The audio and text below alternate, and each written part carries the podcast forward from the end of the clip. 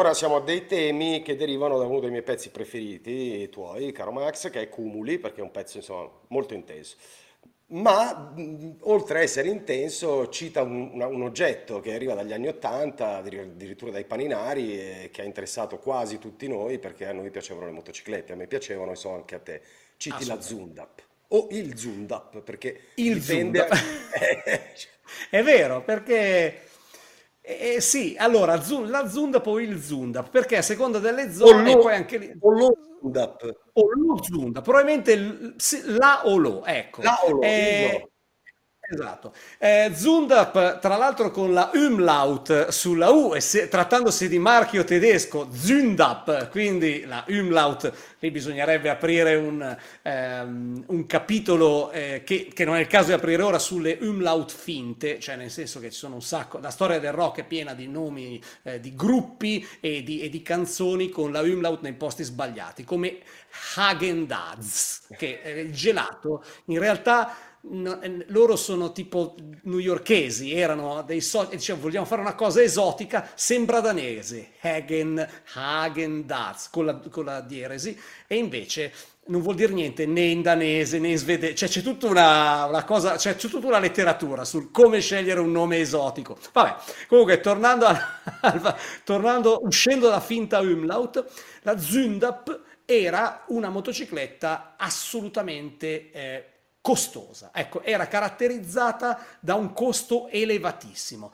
Per questo negli anni 80 era diventata un po' il la- nella seconda metà degli anni 80 era diventata un po' un simbolo dei paninari, perché era eh, veramente schifosamente costosa per gli standard dell'epoca. Costava eh, a metà degli anni 80 2 milioni e 800 mila lire, quando la sua eh, cuginetta italiana, la Laverda SZ, costava 1 milione e 800 mila lire, quindi praticamente un milione netto in meno. Il motore era lo stesso perché Zundap era molto forte con questi motori a due tempi e eh, la Laverda italiana vicentina, per meglio dire, aveva comprato questi motori, ma il prodotto italiano costava molto meno, quello tedesco costava tanto. Ma qual era la particolarità eh, realmente, ehm, cioè la vera peculiarità della Zunda? È che veniva fornita, in, cioè veniva venduta in due configurazioni, la 125 cm3, guidabile a 16 anni, eccetera, eccetera, ma che non poteva entrare in autostrada perché bisognava essere almeno, avere eh, almeno 150 cm3 pubblici per entrare nelle autostrade, credo ancora oggi, e poi c'era il modello 175, quindi superiore ai fatidici 150 cc.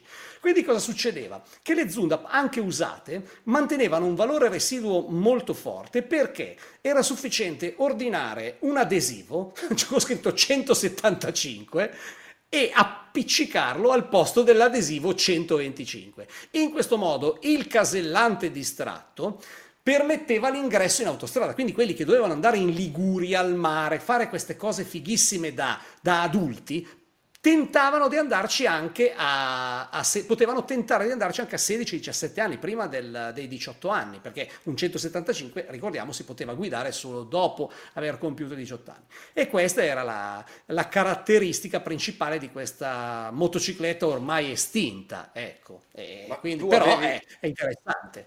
tu avevi la Zundap? Mai avuta? No, io non potevo. Allora, per me la Zundap era, ehm, cioè aveva lo stesso, era un sogno con un livello di realizzabilità eh, simile a quello di poter dire, non so, volerò sul Concorde. Ecco, quella roba, aveva, cioè per me era quella la magnitudo della- della- del- dell'irrealizzabilità del sogno, perché avevi, costava una follia. avevi una moto a 16 anni? A 16 anni continuavo ad andare in giro col motorino perché i miei erano stati molto chiari, i miei genitori. eh, finché non avrai i soldi per poter... Cioè il motorino è un elemento eh, è utilitario che ti serve per andare dal punto A al punto B ed è il minimo indispensabile per farti andare in giro. Se vuoi qualcosa in più, nessun problema. Quando potrai permettertelo con i tuoi soldi, potrai comprartelo. Cosa che ho fatto fi- poi dopo l'album hanno ucciso l'uomo ragno. Cioè fino ad allora non ho mai avuto una motocicletta perché non potevo permetterla. E ok, qual è stata la tua prima moto?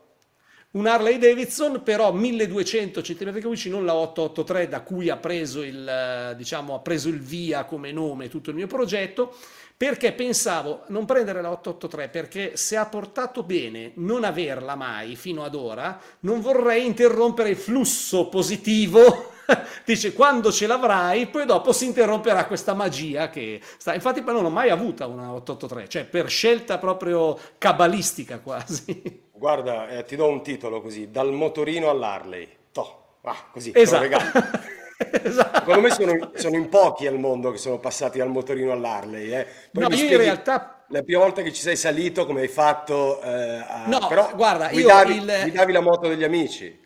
Sì, guidavo la moto degli amici, cioè io avevo la patente, io ho fatto la patente A sperando in un cambiamento di, di, di idee, risoluzioni da parte dei miei, quindi io a 16 anni e un giorno praticamente ho fatto eh, l'esame, che all'epoca era solo esame teorico, no? della patente A per le moto insomma le ho provate tutte. L'unica cosa che potevo fare appunto era eh, quando si andava in giro con gli amici, dai fammi fare un giro, cioè anzi in realtà poi erano loro impietositi che mi dicevano perché ero l'eterno passeggero, no? Io ero il passeggero. Ogni tanto mi facevano fare il giretto, ma così come, come premio di consolazione. E fino all'età di 25 anni praticamente non ho mai più, non ho mai avuto una moto, avevo avuto solo motorini. Eh, però poi la grande vendetta, Harley. Eh, vabbè, oh. Esatto, la grande vendetta. La grande... Mi sono voluto togliere tutte le soddisfazioni. Perché esatto. si combatte una vita per riuscire a, a realizzare i sogni eh, che, che, non sei riuscito a concretizzare da ragazzino. Poi la vita è questo, no?